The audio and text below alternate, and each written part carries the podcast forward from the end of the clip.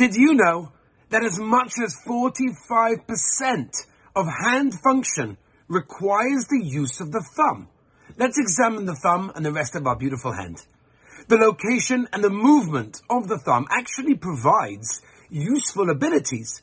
For example, the thumb can work alongside the fingers or opposite the fingers. It's actually used to hold a grip on things like a pen or a hammer, something that we would just not be able to do without a thumb.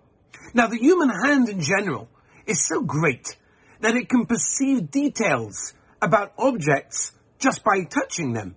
For example, the hand can detect size, texture, temperature, and even movement.